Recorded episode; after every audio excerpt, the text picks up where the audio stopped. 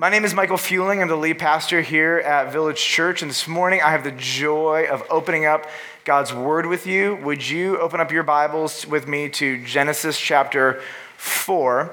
Um, I'd like to tell you the story of Cain Wetterhahn. You probably have never heard of this woman before. I'm going to call her K W from now on so I don't mess up her name. Uh, she was a professor of chemistry at Dartmouth College. She was the founding director of Dartmouth's Toxic Metals Research Program. In nineteen ninety-seven, at the young age of forty-eight, she became ill and eventually died. And here's how it happened. K W decided to go to the doctor because she had lost about fifteen pounds over the course of two months. In the weeks following her initial appointment, after doctors could not figure out what was necessarily going on, she began to lose coordination in her upper body. Her walk became imbalanced. Her speech slowly became more and more slurred, and she couldn't control her handwriting any longer. Weeks go on, and she begins to develop a tingling at the end of her fingers that keeps getting stronger and stronger. She starts hearing a, a sound of white noise in her ears, and the noise gets louder and louder and louder. Over the course of months, her vision begins narrowing and narrowing to the point where all she can see is just a small circle in front of her. Uh, eventually, they did some blood tests, and blood tests revealed a blood mercury level of about four thousand micrograms per liter, which is four thousand times the upper limit of normal. The upper limit of normal would be one microgram per liter in her body, four thousand times what was in her body. So here's what the doctors knew. They knew that K W had mercury toxicity. So she tried to relive the past months, thinking, how could I have possibly exposed my body to this? I'm careful. I work with toxic metals for a living. I go above and beyond. She finally realizes and remembers about three three weeks uh, prior to her first, first visit, um, she had was in the lab and she spilled what's called dimethyl mercury on her hand, which was covered by a glove. It was just a couple drops, but it got on her, and she wiped it off pretty quickly, completely innocuous in her mind, walked away from the event thinking, I'm just fine.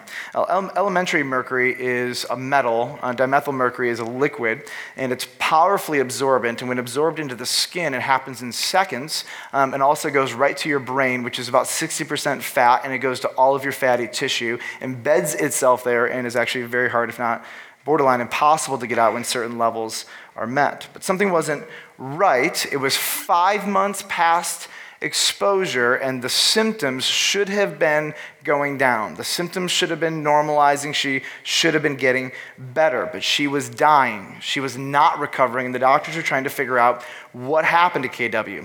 So they took a hair sample, and here's what they found by measuring her hair sample and the mercury's half-life five months after exposure.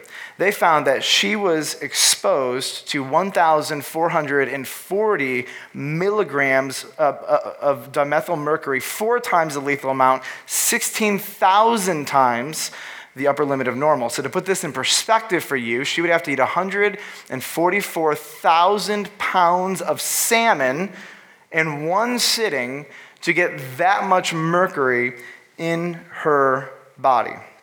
So dimethyl mercury is three times more dense than water, um, and about two to three drops of this on your skin contain this lethal dosage. Here's what she didn't know. She didn't know that her, her gloves um, were not protecting her against dimethyl mercury. In fact, the dimethyl mercury went right through her gloves within a, within a matter of seconds onto her skin, and her skin absorbed all of this, and about three weeks later, she began the symptoms of Uh, uh, of mercury toxicity. It's interesting because three other people have had this experience, and guess what happened to every single one of them? They're all dead. Two drops. That's it. It's insignificant, and that's what she thought. It was just another day in the office. She spills something in a glove. She goes on. It's not that big of a deal, right? There are some experiences that your body and your soul are not created to be able to endure. Some of you have gone through these, right? There are some experiences that humans go through, whether it's two drops of dimethyl mercury or something that is done to you, that your body and your soul, they're not created to endure. And I, I want to propose something to you. Um, when you think about dimethyl mercury, you think about something that you're, you're obviously, now that you hear this story, right, and you hear the horror that this woman went through, um, how many of you want to go play in a pool of dimethyl mercury? Anybody? Anybody? Right? And you just think about two drops. I mean, if you saw two drops of dimethyl mercury on the ground, how many of you would go clean it up? I wouldn't. I would call somebody way smarter than myself to have them go address it. And, and I want to make a, a proposal to you, and I want to make this proposal is that unrepentant sin is like dimethyl mercury. Uh, it should be something that when we find it, we run as far away from it as possible, because from the outside, it just looks innocuous. It looks like it's not that big of a deal. It's just not going to harm you that much. But what you don't realize is that sometimes when you just dabble, it can destroy you. And you tell yourself it's not that big of a deal. It's just two drops. It's just a forbidden fruit. It's just this. It's just that. But I think what Scripture tells us is that when you get to unrepentant sin, this actually becomes one of the most dangerous things that a human being can encounter. And I was thinking to myself, God, why is it that even unrepentant sin in my life, like I can look at it and be numb to it for a season of time? And, and I think the Lord's conviction on my life was, you don't understand its power and its potency. And I was watching this video on K W, and I was just blown away, and I thought, this is exactly it. This is, we underestimate its power. We think we're protected, and really the gloves she had on gave her a false sense of protection. Trained professionals now know better. They know the quiet power of dimethyl mercury. And I'm telling you, if you are a pastor, a counselor, or a human being who pays half attention to the world around you, you can see this. There is a quiet, elusive, and destructive power of unrepentant sin in our lives. So open up your Bibles, Genesis chapter four, verse seventeen. Point number one in your notes is what Satan began, sin is going to finish. If you're new with us, we're in a series in Genesis one through eleven, and we're going to be in chapter four. Last week, we finished the story of Cain and Abel. Uh, in case you didn't know, Cain killed Abel. Things did not go well for him. Um, Now, if you're looking at your Bibles in front of you, um, I want you to notice something. Um, as you're reading this, there's somebody that's ominously missing from these chapters that played a pretty, pretty pivotal role in chapter three. Who, who would that be? Satan, that's right. He, he's nowhere, he's nowhere to be found. And here's, here's what you find. Satan doesn't really have to waste his time with non-Christians. I'm going to tell you why. Because he may begin this process, but he understands the potent power of sin to finish well without his attention what he began. He understands, and he doesn't underestimate the absolute power of sin once it has infected a human being, for that sin to take them down, because it has a power and a life all of its own. My fear, actually, is that one of the reasons Satan doesn't waste a lot of time with many believers is because we really just allow sin in our lives, unrepentant sin, and he's like, you know what? I don't even need to worry about you, because I know that inside of you will take on a life of its own, and it will do everything I needed to do, I wanted to do in the first place. So I'll go worry about believers who are actually living in repentant sin, if you will, because we're all sinners, right? But the difference is, are we in a state and series of repentance where we go before the Lord with our sin and our shortcomings, and we own it, and we seek to change, and we seek to bring it before him? Those are the people that are actually the greatest threat to him, and this is why if you're living a life where you're following God, expect spiritual warfare. This is just easy. If you're making a difference for the kingdom, expect spiritual warfare. If you're killing sin in your life, expect this. Um, Satan wants to stop you because you are of great threat to him. If you are absolutely apathetic and you're allowing sin in your life to go on unattended and unrepentant, honestly, expect that there won't be a lot of spiritual warfare, because sin will finish what Satan himself has begun inside of you. So now if you look at Genesis chapter four and five, you're going to notice genealogies. How many of you are excited to be in a sermon on genealogies? Yay! I love genealogies. Um, in fact, uh, this week I listened to a couple sermons just for fun on the genealogies in Matthew, because I'm a genealogy geek. But um, I want you to notice a couple things. So um, we're going to cover a lot of ground, but we're not going to go through every verse. I want to show you some things. At the end of chapter four, um, you're going to find one genealogy. This is going to be the genealogy of Cain. And his genealogy is going to lead to its inevitable conclusion, which is serial murder. You're going to watch that.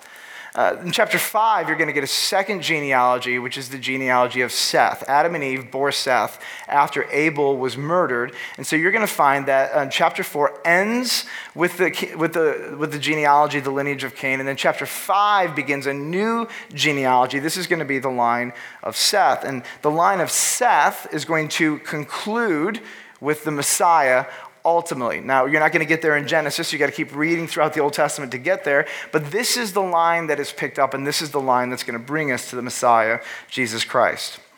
Two drops of dimethyl mercury, one bite, seemingly insignificant, of a forbidden fruit. It's not that big of a deal. So I, I want to show you this uh, on a macro level and a micro level. I want to show you, I would say, the unexpected and the very fast-moving effects of sin in Genesis four, uh, three, four, and five. This is actually pretty profound to watch. So on a macro level, here's what you find. Um, check out this picture. Once sin begins, um, what you find is that the age of the people living begins to decrease, and that as sin comes into the world and takes over humanity and powerfully affects them, their lives are getting shorter and shorter and shorter. Now, that's kind of a macro level. You just see the death rate start to decline um, pretty much exponentially once we get down to about the eighth, ninth, tenth generation. Uh, now, let's look at this on a micro level. What I want to do is um, I want to read for you um, what I could find, every sin that we could find. And I want you to just listen to the sins from Genesis three and four and five. And I want you to listen to the, uh, we'll just say, the acceleration and the effects of sin in people. What starts off as not that big of a deal, just two drops, just one bite of a for- forbidden fruit, it begins to take a life of its own. And it's actually really sad to listen to. So Genesis three, I'm just going to read them off to you in the order that I found them. If you have other ones, feel free to share with me afterwards, and I'll include them in second service. Eve forgets God's word. Eve doubts God's word. Eve ate the fruit. Adam ate the fruit. Adam abandoned his spiritual leadership. Adam deflected responsibility for his own sin to Eve. Eve deflected responsibility for her own sin to the serpent and even to God himself. Both hid from God. Genesis four, Cain held back his best from God in worship.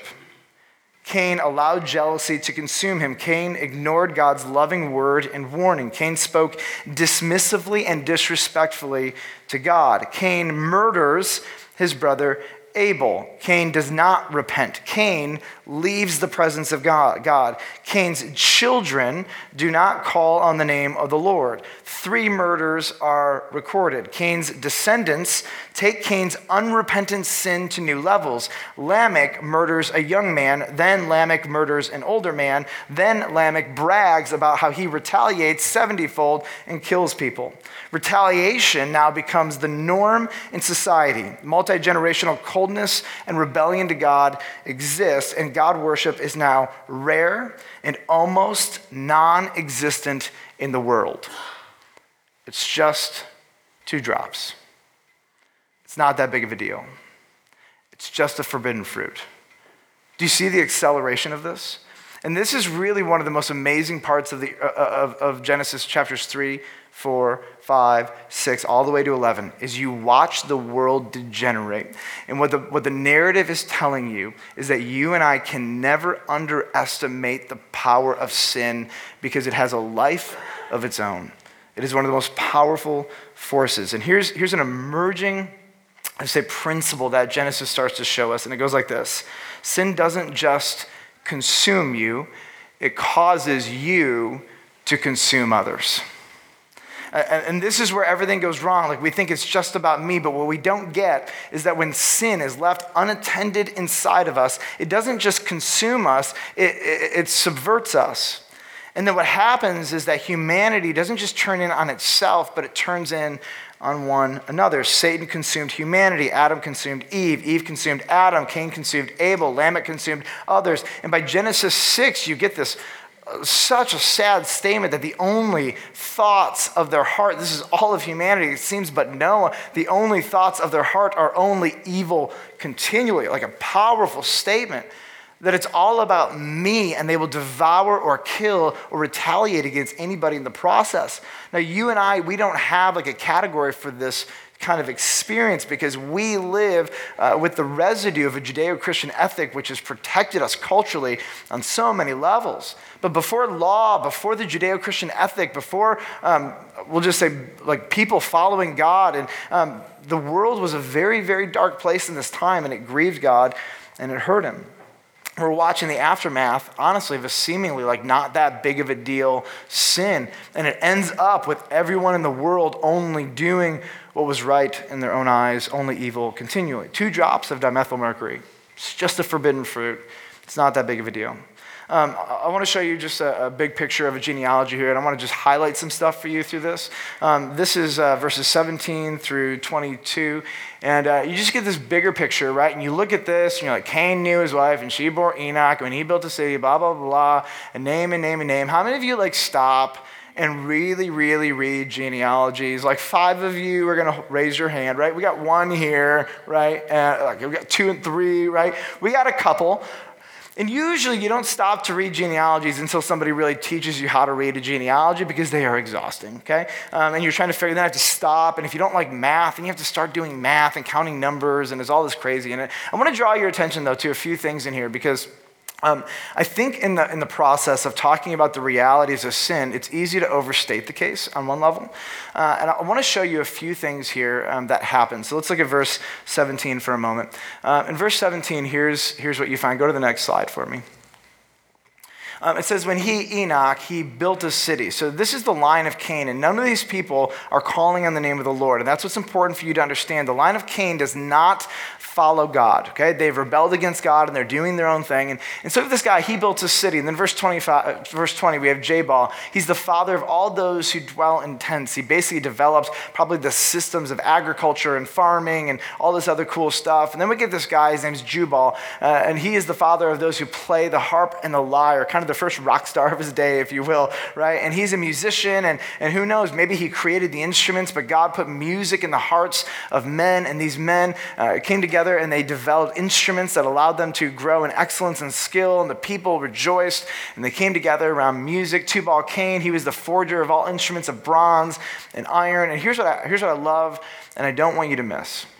As decrepit and deceitful and sinful as their hearts may have been, the image of God has never left them. And we have innovators, and we have creators, and we have geniuses, we have mathematicians, we have really amazing things. And I, I'll just give you an illustration of this. Um, uh, often I'll, I'll, you know, I'll have this thought. I'll drive down the road. Anytime I'm in downtown Chicago, anytime I'm in a city with big buildings, and I look at these buildings, and I just think to myself, people are incredible. Uh, I think to myself, every building represents a person with a vision, creativity, innovation, courage, uh, the ability to sacrifice resources, or the ingenuity to accrue and gather resources to do this really cool stuff. Like every time I see any small business, I think to myself, like having started a small business in my family, like I understand it's hard work to get something from nothing to something and then to make it profitable. Like I get that. I see that. I look at all these thousands and thousands of small businesses, and then the rare businesses of the ability to grow and grow. Like, I just appreciate that. And you don't have to be a follower of God to be able to build something and to be creative and for the image of God to be expressed in you. And this is what I love. I love looking at people, and I love seeing the image of God all over them. They may reject their creator, but their creator's stamp is on everything they're doing. And I love that even sin does not eradicate the image of God in people, but it is alive, and people are doing some pretty incredible things. I often think to myself, man, if we could take that innovation and creativity, and we could take that boldness and that courage, uh, we could take that strategic mind and apply it for the kingdom of God, that could be an incredible thing. And so oftentimes we look at people and we just look at them through the lens of their sin. I think there's another opportunity, which is to say, man, like God is still speaking through them, and we see God's heart even in the way they do different things. I love that. No matter how dark the sin, God's image is still on that person. And then there's Lamech. Lamech drives me nuts. Look with me at verse twenty-three. Lamech is overcompensating, trite, frustrating. Um, I don't know if my wife's in the room, but if I ever talk like this, um, shoot me. Um, I have killed a man. Who says this? Who talks about his wives like this? Here's what he says. Ada and Zillah, hear my voice, you wives of Lamech. Brian, hear my voice, you wife of Michael. Like, that's so stupid. Listen to what I say. Shut your mouth. I'm about to talk, right? I have killed a man for wounding me. I, just full transparency, sometimes like when I teach, I bring you into like what really goes on in my mind when I read stuff. I think to myself, what a loser. Really? You're that guy? You're that guy in a bar who's like, you looked at me the wrong way? What? Right? Like, really? Like, nobody respects that guy at all. Nobody thinks he's cool. Right? And here he is. He has no self-perception. No, we all think you're a loser. Why are you doing this? I've killed, that's honestly what they're remembering. I know it's not the most gracious thought all the time, but I'm just candidly telling you, I don't like this guy. I've killed a man for wounding me. Not just a man. Like, okay, man to man, right? You threaten me. We get in a fight, right? Pull out your gun, whatever. Draw. But now it's not just that. It's a young man. Like a young man looks at him cross and he kills him. Like you see a level of darkness and maliciousness and serial murder. Like this is not okay. And then he brags even more. If Cain's revenge is sevenfold, like if Cain will do that to his brother, I'm going to step it up. Lamech's is seventy-sevenfold. I think this is just a great, just a great moment to stop for a moment and, and say to anybody who's never trusted in Christ in this room, this is why your friends and your family so badly want you to know Jesus, because we know the power of sin. We know the destructive power of sin, and there is only one release, and that is through faith in Jesus Christ. There is no other way to kill sin, cut it off at its head, and to give you control back over it other than through faith in Jesus Christ. And that's it. Uh, your friends don't want you to come to Christ because they want you to become a clone or because they're trying to control you or put a notch on your belt. If they love you, they want you to come to Christ because they understand the absolute devastating power of sin, and it has already separated you from God. And now they want you to know God and have the power of the resurrection so that sin no longer has to control you. Believers, though, uh, unrepentant sin will control you. Uh, there's, there's, there's a verse in First Corinthians chapter five. I'll, I'll put it on the screen for you. Here's what Paul says. Your boasting is not good. Do you not know that a little leaven leavens the whole lump? And here's what he's saying. Leaven represents sin here. And he's saying it just takes a tiny, tiny, tiny little bit for it to do its job, which is to change the dynamic of the entire loaf of bread or to change the dynamic of the entire person. And, and here's his here's his plea. If you find it in you, it is so devastating and so destructive. Read the book of Genesis. Just look what it does to humanity. Now take this microcosm, this micro picture of yourself, an unrepentant, unattended to sin in your life. This is what happens. This is not legalism. This is a pleading for your life. This is not creating rules so you can be a good boy or girl. This is about killing sin because sin's objective and nature is to kill you. Do you see the difference?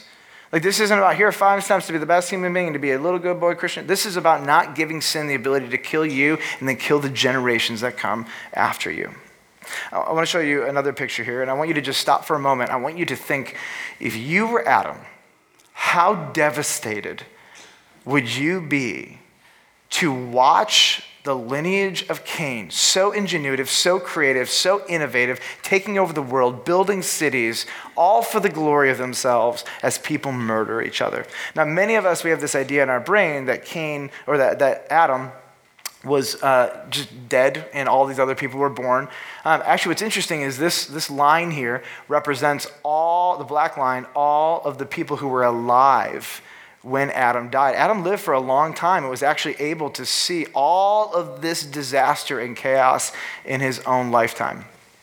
It's actually a really sad thing, but it just reminds me of the two greatest deceptions. Number one, it's not that big of a deal. And number two, I am way too far gone for God to fix this. I, I'm just telling you, Village Church, the amount of times I hear this from people, I am too far gone for God to fix this. I just want to look at you and say, point number two in your notes. What sin ruins, Jesus can restore.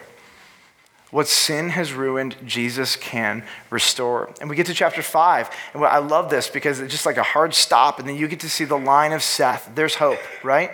And you get to see the line of Seth. And, and, and this is just a beautiful part of the story. Now, for some of you, um, this is going to be your story.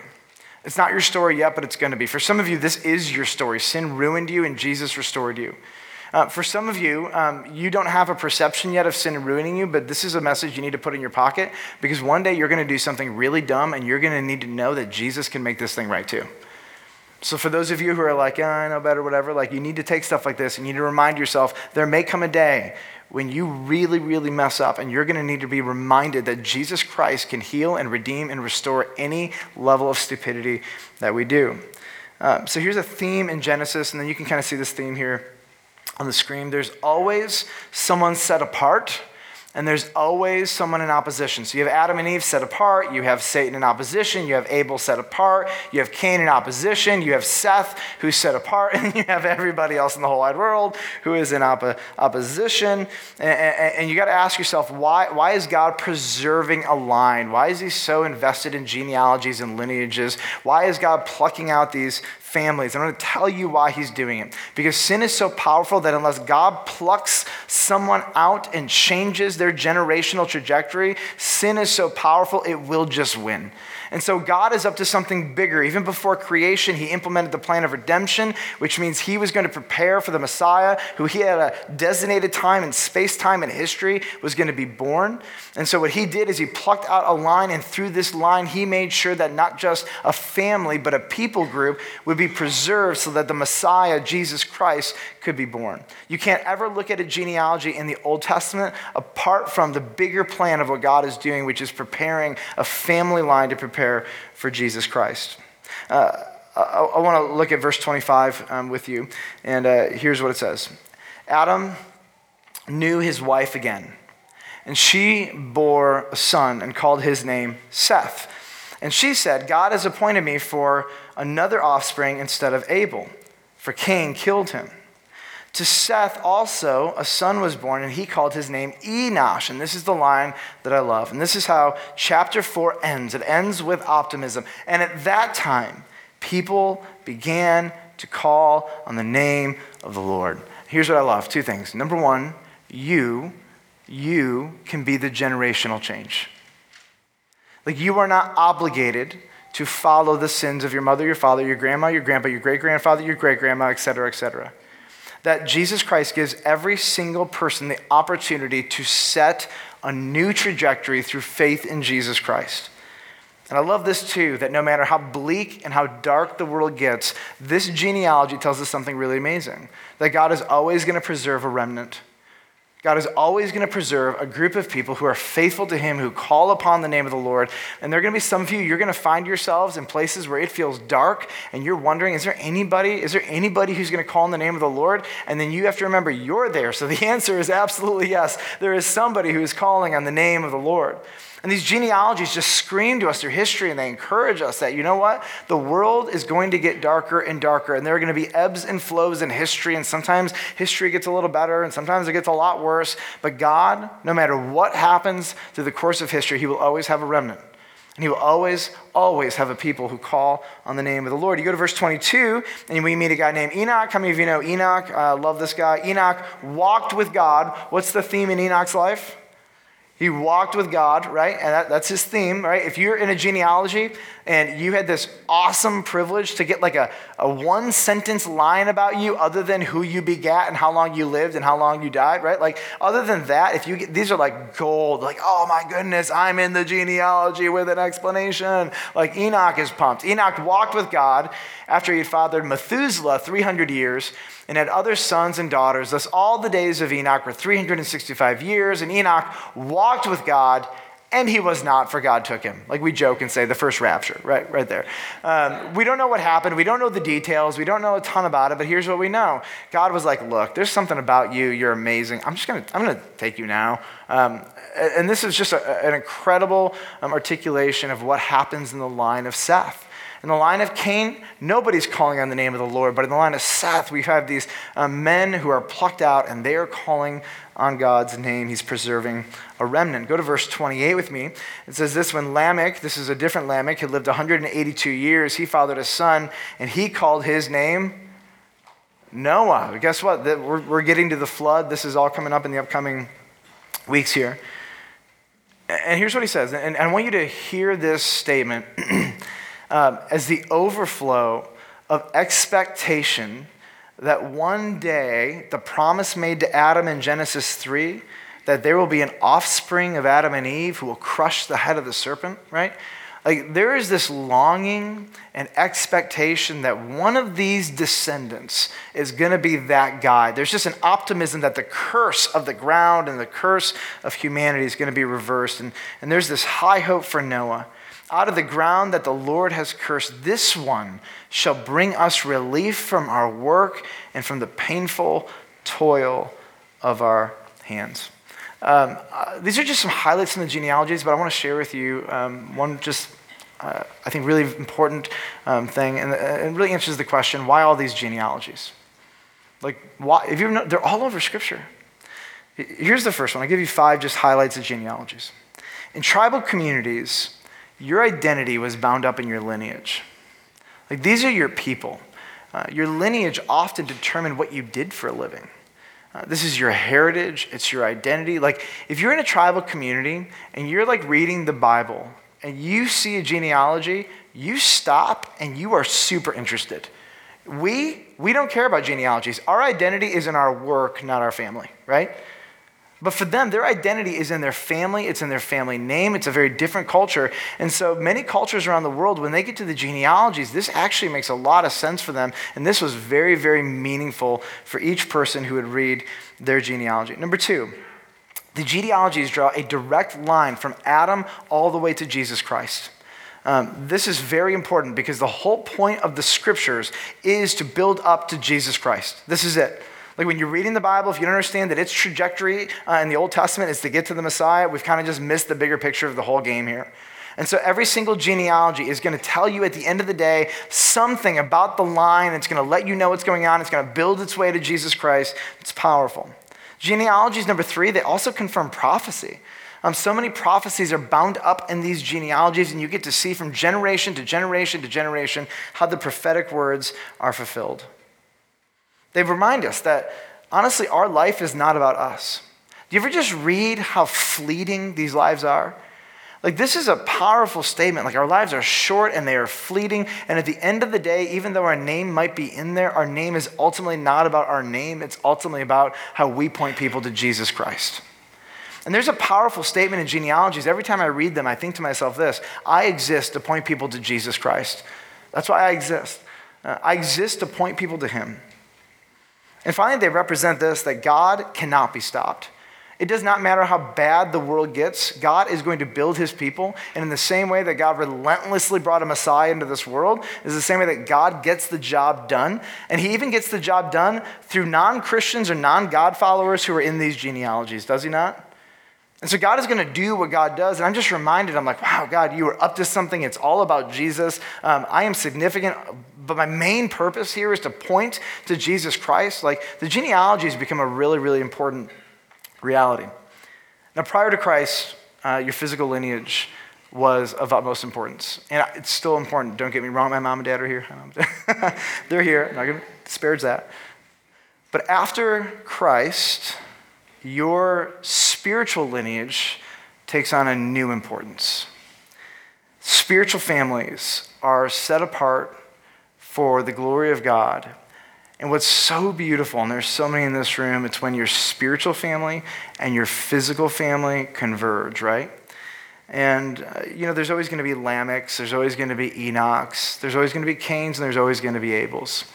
Um, and historically, the Lamechs and the Cains outnumber the Enochs and the Abels. Um, historically, you're going to find, uh, no matter where you're at in the world, by and large, the vast majority of humanity have experienced that they're not, they're not in the majority seat. There are probably more non-Christians around you who don't think like you than there are Christians. But you and I were plucked out. You and I were set apart to carry on the lineage of the people of God. And so I want to close with just a couple questions for you and an encouragement. I want to talk about your spiritual genealogy. Who's your spiritual mom and dad? Because this is actually a New Testament theme that becomes really important. So I had the privilege of having my spiritual mom be my biological mom.